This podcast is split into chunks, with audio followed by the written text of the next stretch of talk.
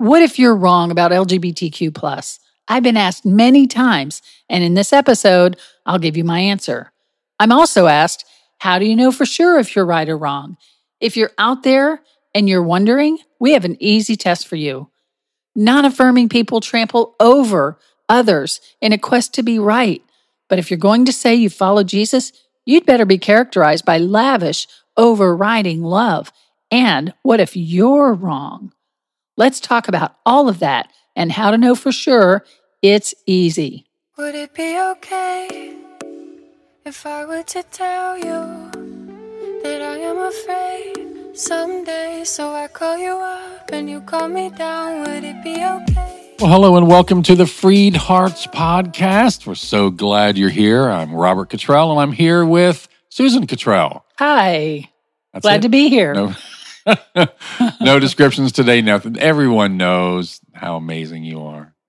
Anyway, I just love you so much. Well, thank you. I do. Thank you. I do. I love you too. Very much. I know. Anyway, hi. Okay.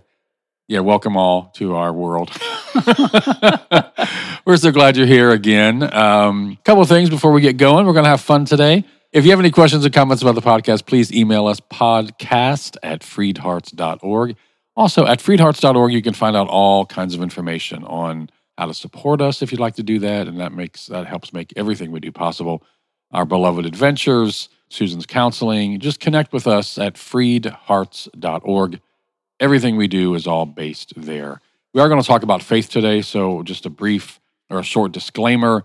Everything that we do, our goal is to change the conversation on love and inclusion to free hearts to love and be loved. Everything that we talk about is with that goal in mind. We address religion to dismantle the roadblocks that it brings often to love and inclusion. We don't want you to go to church or back to church or leave church. That's totally up to you. But we want you to be free of all that stuff and baggage in your head about all of this. So if you get triggered by these faith issues, we understand. But you're safe here. We want you to know that you're safe. Our work here is to help prevent that kind of heartache and exclusion from happening. That's why we talk about faith stuff, yeah? Yes, it is. Yeah, and we are going to do that. Next couple of weeks, we're going to really dive into some deep waters of theology a little bit. And we're going to talk about, in particular, about that label of being a Christian and how that connects to what Jesus taught and how it may not connect at all for some people to what Jesus taught, and kind of do a Christian. Put it another way. Yeah, please do. To say what Jesus taught and what many churches teach and believe and do are poles apart. They're as far apart as you can get. Yeah. So that's what we're going to talk about. Yeah, for next week, maybe the next couple of weeks, we're going to talk about that. So we thought we would do something kind of lighter today, something kind of fun, and maybe something to set a foundation for that conversation. Yeah. And that's the conversation about what if you're wrong about LGBTQ issues, and how is there a way you can know for sure? So what if you're wrong? Are we so terrified? Because we get that all the time. What if you're wrong? Are we so terrified of an angry God that we choose to err on the side of judging a person instead of loving them? Unfortunately, the answer is yes for much of the non-affirming church.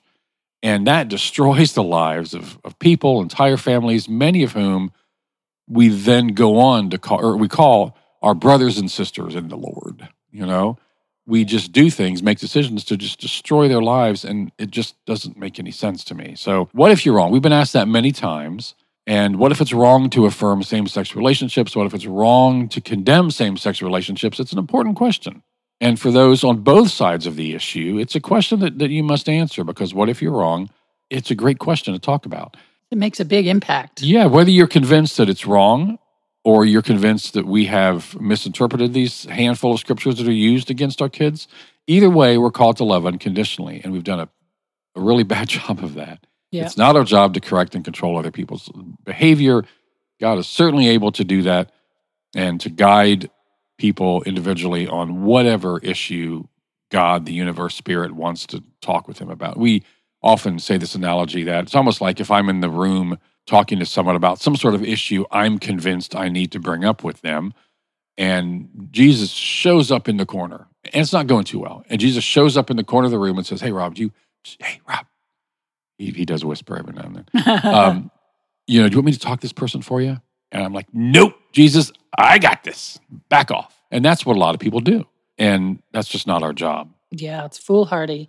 Well, if you're going to do that, do it. But don't then say it's Jesus. Yeah, I mean, we're called to love each other and trust God with everything else. And the only people Jesus railed on were the self-sufficient, self-righteous, never the tender-hearted people just doing the best they could do. And if you judge, condemn, reject, shame those in the LGBTQ community and their families, and you're wrong, what's the result? Yeah. The result is devastated lives, people who want absolutely nothing to do with Jesus that you're convinced they desperately need. And if you unconditionally love, affirm, and accept those in the LGBTQ community and their families, and you're wrong, what's the result? You focused on the heart instead of on behavior, as Jesus did. Love, joy, kindness, relationship, the aroma of Christ. Yeah, so we get asked that, what if you're wrong? Yeah. And my gut reaction is, well, okay, if I'm wrong, then I've taken love too far. I've taken the anarchy of grace. We'll get to that. I've taken grace too far. I've loved someone that, in your mind, doesn't deserve love and acceptance. If you're wrong, and the evidence shows with depression, self-harm, substance abuse, suicide, if you're wrong, lives are devastated. Yeah, and worse. Yeah. Yeah. And I am perfectly okay. I've had people say, I have to give an account for my behavior. Yeah, I'm perfectly okay. You're going to have to answer to God. Right. Okay, if I stand face-to-face with God and I'm told, Susan, you loved way too much. I'm okay with that. Listen to your heart, hear God's Spirit leading you. You can trust your heart others. Here. You can trust your heart. Yes. Trust that voice of the Spirit here leading you. Yes. And trust God with all the rest. And you may not have all the answers. The answers very often come later, not in the instant moment.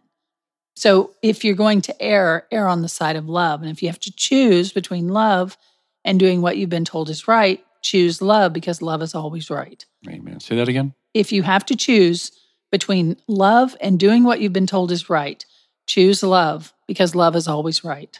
Well, you said you can trust your heart to hear, and we've been told, well, the heart is deceitfully wicked, who can know it, from Jeremiah, but that's not true. The word there, I just learned this.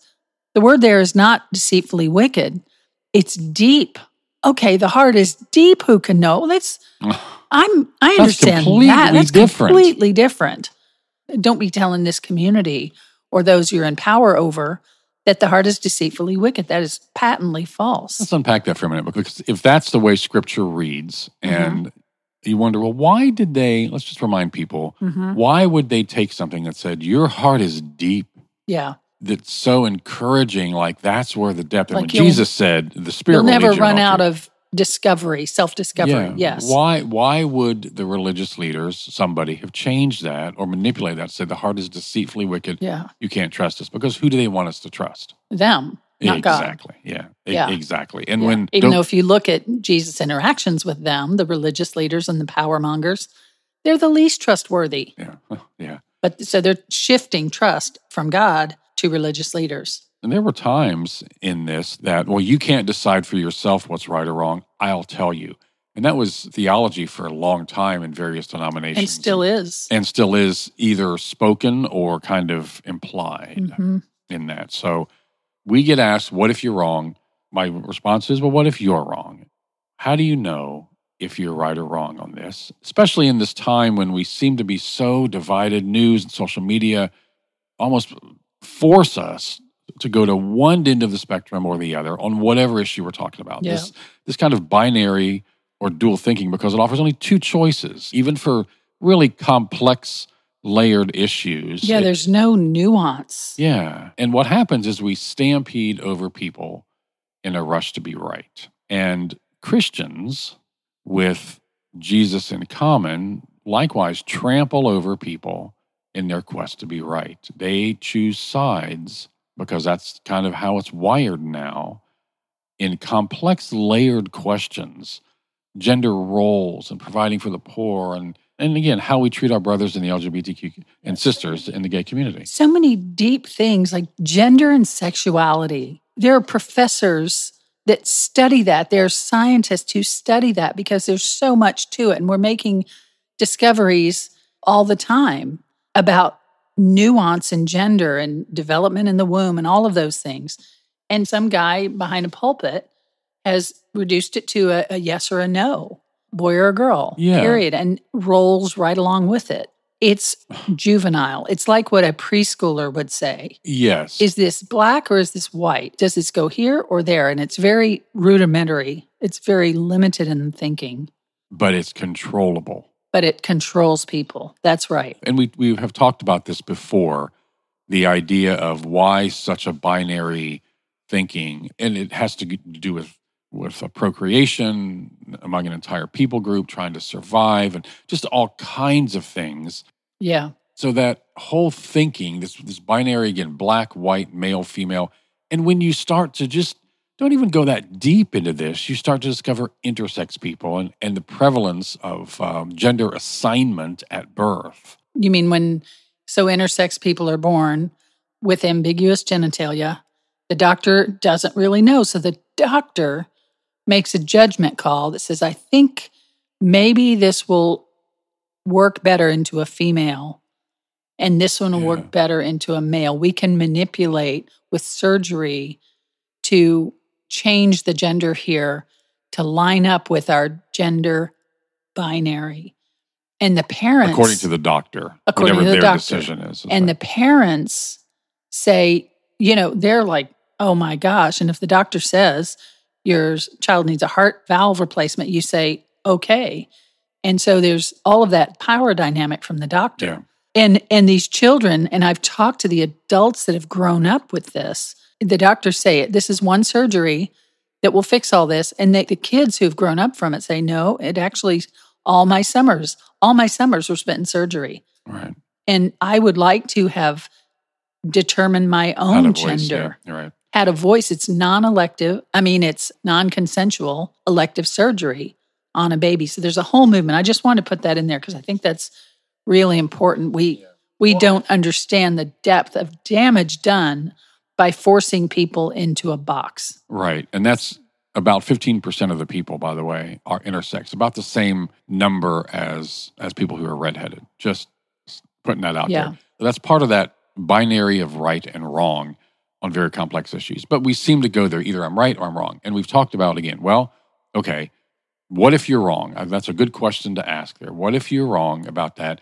And for a lot of people, and I present this to a lot of people who are really concerned, so I'll say, well, err on the side of love and trust God with everything else. And that's the real question is, do you trust God enough to do that? Are you comfortable just saying, I'm going to love you lavishly, unconditionally, and whatever I don't understand, whatever I'm confused about, disagree with, I'm just going to trust God with everything else and love you. That, I promise you, that's never the wrong decision.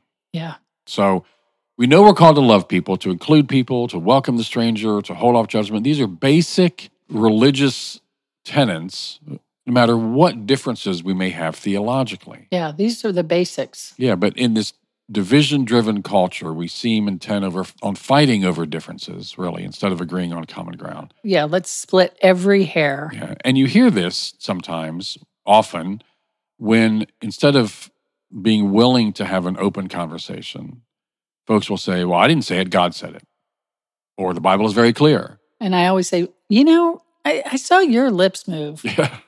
I know you're talking about it's there in the Bible, but you're the one bringing it out and interpreting it and using the interpretation in front of you. And God created male and female, and this is black and white. And these flatten these issues into these easy grabs that make people safe and not have to open the box that they have this issue or God in. And it doesn't work, and it hurts people. It, absolutely. And you know what? Also it does? It makes God small. Yeah. Any God you can explain is too small. Any God you can say, these are the rules from that God, is too small. Any God you can say, well, this is what God thinks about that, is too small. And if you're being asked to believe in that God, you can say, sayonara, baby, because that God is too small. So these right-wrong issues, these limited juvenile kind of responses, they really hurt people. Yes. They really hurt people. And I know many of you out there have been on the receiving end of those. And people say them like they're nothing, but they're crushing. And a lot of Christians, a lot of non-affirming Christians will know that, you know, we should love without judging. We should welcome people into our churches, but they also want to hold fast to this deep belief that it's a sin, which it's not. Yeah. So they lock into this weird little thinking about, well, I didn't say it, God said it, or as we just talked about a couple of weeks ago, this love the sinner, hate the sin thing. Yeah. You know what those are called? They're called platitudes. And platitude comes from the word for flat, just a flat statement. I just flatten that statement right onto whatever the conversation is and just flatten it out. We're done talking about it because I've flattened it and we're done. And it's so false. If you're listening to us, wondering about this stuff, and thank you for your willingness to listen when you have these kind of questions, how do we know? So is there a way to know whether or not what you're saying is right or wrong or hurtful or not? And because I'll tell you, anyone on the receiving end of this stuff can tell you very quickly how it feels. Like not love. Yeah, and don't forget, this is not the first time in history that people's deeply held religious beliefs have crossed with actual human beings who see things differently. Yes, imagine that human beings might actually not see eye to eye on everything. So if you're out there and you're wondering, we're going to crush them into submission. So we have a test. We have an easy test. This is easy. You're going to pass. There are no grades. You're fine. So if you're out there wondering, or if you want to share this with someone that's wondering, we have an easy test. And this is often where we kind of end up and leave it with a lot of people, and it's the triple S. Speak truth, share a resource, and sashay away. I love that. So you speak the truth, you share a resource for them, and you walk away. I like the sashay away. That's really funny.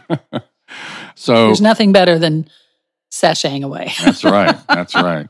Okay. And so we kind of leave it there. Yeah, we go back to Jesus' command. Yeah, this is the test. Yeah, love God, love others. How does that look?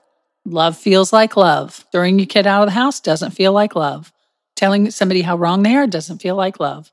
So love God, love others. And again, if you haven't, and we have a whole podcast we just did about this too, so if you want to go back, you can go deeper with us on this. And love feels like love. And the other test Jesus gave us is being treated the way you want to be treated. Would you want to be treated that way?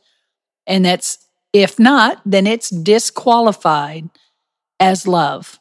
It is disqualified as being love. So that's really the test if you're right or wrong. Yeah. Is it love? Is it love to the person on the receiving end? And not some twisted up love idea. Right, which we talked about that. Yes. But if it feels like love to the person on the other end, it's a pretty good chance. Again, you're erring on the side of love. It's a pretty good chance you're on the right track. If it doesn't feel like love, then you got to stop and back up. You know, if somebody's trying to help you with your arm that's out of joint, you say, wait, stop, that hurts. You got to stop. And if you're trying to love someone and they're saying, this hurts, you got to stop. If not, then your intent is not to love. Yes, I love you, but. That's right. And after the but is what your intent is. Yeah. Is feeling good about yourself, saying, well, I love them. In fact, like I see you from the comfort of sitting in my office chair. I see you doing all kinds of exercises and stretching. And there's a common thing out there is that if it hurts, hang on. There's a difference in, that's a good stretch. And, ow, that hurts. Stop. Yeah, the woman I'm doing my stretches with right now via YouTube says, if you feel a knife pain, that's your body telling you what you're doing right now is going to injure us. You got to stop. And so if it's knife pain and it feels like that, and God will correct us, it doesn't always feel like love. People will tell me, no, God's correction always feels like love. It never feels like a knife pain. It may feel a little embarrassing, a little like, oh my gosh, I gotta talk to that person now. It might feel like that. Or I gotta change what I was doing, but it never feels like knife pain. And the quote love that's so often visited on this community. It feels like a knife to the heart. And then twisted. And love, one more little tiny piece is love goes out of its way to help. Whereas a lot of what's called love today seems to go out of its way to hurt. So are you going out of your way to help people? Or are you going out of your way to hurt people? And I mean real help, not, right. What's been called help. You know, I'm telling you, well, you're wrong to help you. No. And 1 Corinthians 13 brings this idea to life as well, and you know that. Love's patient, kind. Holds no record of wrongs, long-suffering. Yeah. And even if you follow every commandment of, this is the Bible, if you follow every commandment of the law and you're doing it really, really well, if you don't have love, if you're not steeped in overriding love as you do those things, then it's just clanging around, just puff and smoke. Puff and smoke, doing no good. It is all about love. Yes. I mean, Augustine said, no matter what interpretation of Scripture you arrive at, no matter how clear you think the Bible is being or how faithful you think you're being to the words on the page, if your interpretation and your way of life doesn't adhere to the greatest command, love the Lord your God with all your heart, soul, and mind, and love your neighbor as yourself, then your interpretation of Scripture is wrong. Period. That's an amazing thing for Augustine to say. He's no slouch when it comes to self, flagellation, to hurting yourself and whatever. But that's true. If your interpretation, no matter how you arrive at it, and you clear you think the Bible's being, if it doesn't adhere to the greatest commandment to love God and love others, then your interpretation's wrong. Yeah. Period. That's it. And the Bible also says that if you love, you know God, and if you don't love, you don't know God. Yeah. So, and God is love. So it's this all, that's, like, if you're looking for something the Bible is clear about, it's that. Yes. We didn't say it, God said it, and we also said it. We heard Jesus say it, and we also said it. Well, Augustine also expands on 1 Corinthians 13. What does love look like? It has the hands to help others. It has the feet to hasten to the poor and needy. It has the eye to see misery and want. It has the ears to hear the sighs and sorrows of men. That is what love looks like. And that sounds exactly like Jesus. Yep. So let's wrap this up here. So that's the easy test. Does what you're doing show up, feel like love to those on the receiving end? These things you're doing with your deeply held religious beliefs, are they received as love by the other person? Because that's the proof of the test. That's the proof. Would the other person say that you're loving them? Yes. Because they get the final say. That's right. They get the final say. Yeah. So what if you're wrong? Okay. I'm okay with that.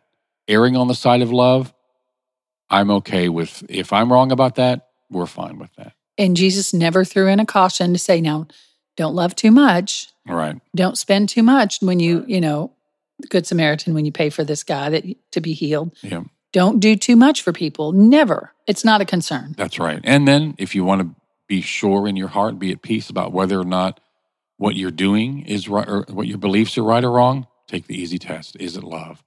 And if it is, breathe. It's all good. Like I just heard you say, we got you.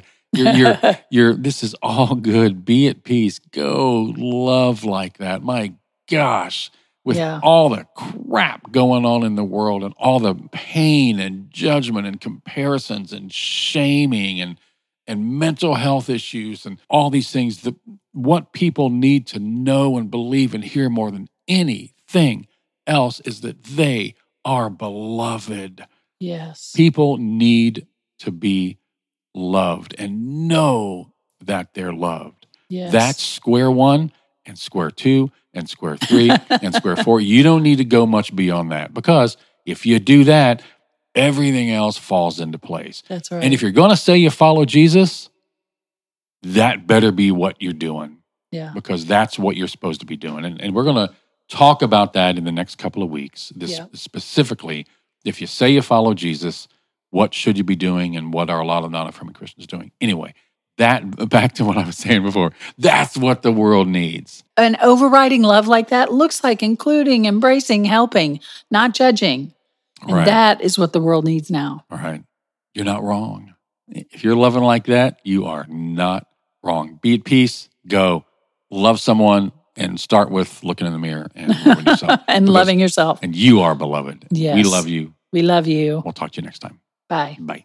Would it be okay if I were to tell you that I am afraid someday, so I call you up and you call me down, would it be okay? You've been listening to the Freed Hearts Podcast. We have extensive resources and vibrant community for you at www.freedhearts.org. Just come say hello. And if you have questions or issues or comments about the podcast, things you'd like us to talk about, reach out to us at podcast@freedhearts.org. The music is provided by Hannah Cottrell, our daughter, the Grammy-nominated Saint Sinner, and you can find out more about her at HeySaintSinner.com. Please share this, subscribe, and follow on your favorite platform, and thanks for listening.